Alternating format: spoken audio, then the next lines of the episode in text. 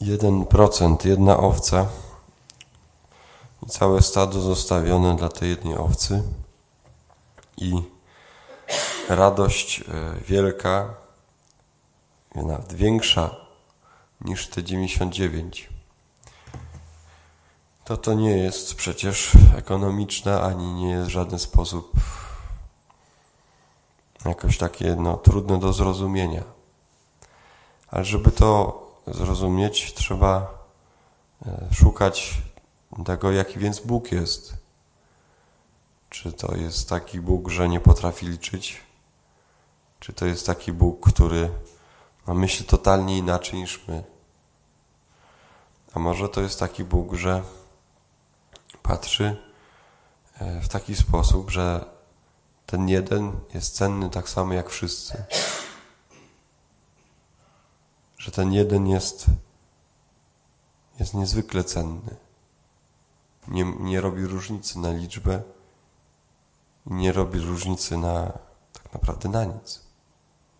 Bo liczy się dla niego ta pojedyncza, ten jedyny. Jest taki w filmie Ziemia Maryi fragment, kiedy te dzieci, Adamach, Ewa, oni rozmawiają na takim szczycie góry przed Bogiem i mówi ten, jedno z tych dzieci mówi do Boga, a jak nas będzie bardzo, bardzo dużo, czy wszystkich będziesz kochał? A Bóg mówi, nie. Mówię, a jak, nie, dlaczego nie będziesz wszystkich kochał? On mówi, ja nie kocham was wszystkich razem. Każdego kocham osobno. Każdego kocham pojedynkę. To jest coś, co jest nam bardzo trudno zrozumieć. My lubimy liczby, lubimy w jakiś sposób kalkulować. Jest postęp, jest progres albo regres. Bo taki, w takim żyjemy świecie, bardzo kalkulacyjnym. Co zrobić, żeby było tak, a nie inaczej. Ale kiedy odkrywałem Pana, to serce Boga jest sercem bezinteresownym. Tam, gdzie jest kalkulacja, jest interes. Bo liczby są związane z interesem. Po co uczymy dzieci liczyć? Bo żeby nie dało się oszukać. Uczymy liczyć, żeby można było policzyć, czy za dużo, czy za mało. Żeby rozróżnić. Ale co rozróżnić? Żeby też poróżnić.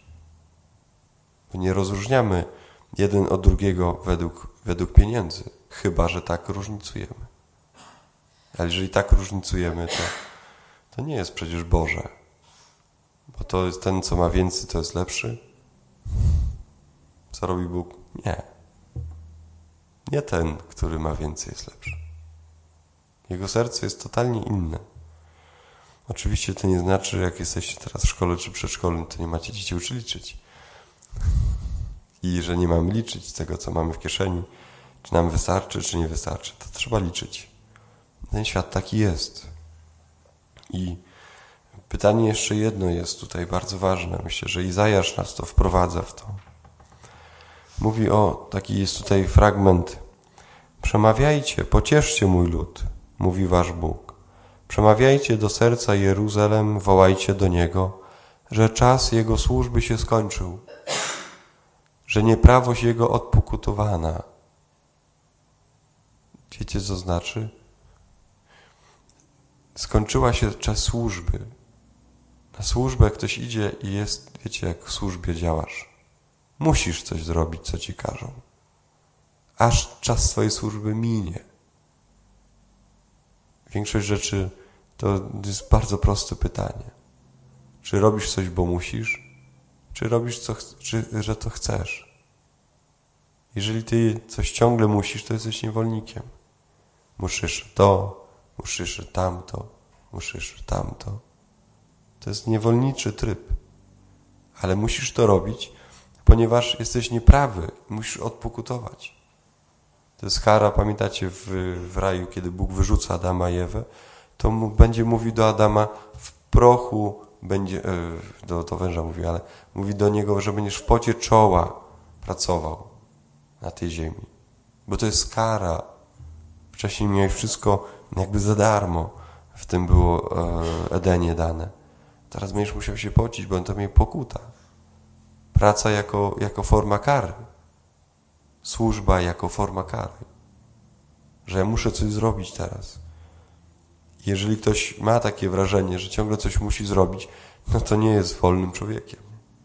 To tylko czeka, aż żeby była czternasta, szesnasta, osiemnasta, wreszcie wolna. Walczy do piątku, żeby wreszcie był wolnym człowiekiem. Piątek już jestem wolny. Wreszcie wolny. Czekam na te ferie, bo będę wreszcie wolny. Jakby wcześniej był ktoś niewolnikiem. To jest ta kalkulacja, w której wchodzimy.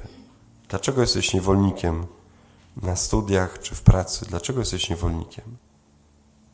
Dlaczego dopiero między szesnastą a szóstą rano jesteś wolny? A wcześniej jesteś niewolnikiem. Czyżbyś musiał odpokutować? A jeżeli odpokutować, to za co? Bóg mówi dzisiaj, pocieszcie mój lud. Przemawiajcie do serca Jeruzalem, wołajcie do niego. Czas jego służby się skończył. Służba się skończyła. Jesteśmy wolni, w pełni wolni. Nawet do tej pracy jakiejś jesteś wolnym człowiekiem. Owszem, wykonujesz to, co masz wykonać, bo liczysz na tę najniższą krajową, czy ciut więcej, zależy kto tam ile ma. Żeby mieć, policzyć sobie i powiedzieć, no dobrze, no, no to mam trzy owce więcej w tym miesiącu. Radość wielka, była premia, wyharatałem ją, jestem niewolnikiem o pięćdziesiąt procent więcej i więcej niewolnik zarabia. Nie? Ale to nie jest Boże. To nie jest Boże. Bóg nas uczy bezinteresowności. Jest różnica w człowieku i Bóg robi różnice. Będzie odstawiał jednych od drugich, ale ze względu na grzech. To jest jedyna różnica. Nie ze względu na ilość, nie ze względu na posiadane. Dlatego Pan mówi, cieszę się tą owcą bardziej niż tymi dziewięćdziesięciu dziewięciu tymi, którzy się nie zabłąkały. Tak też jest wolą Ojca Waszego, który jest w niebie, żeby tak też nie jest wolą Ojca Waszego, który jest w niebie, żeby zginęło jedno z tych małych. Sobie i Wam życzę mentalności ludzi wolnych i tego, abyśmy cieszyli się z najdrobniejszych, pojedynczych wydarzeń w naszym życiu.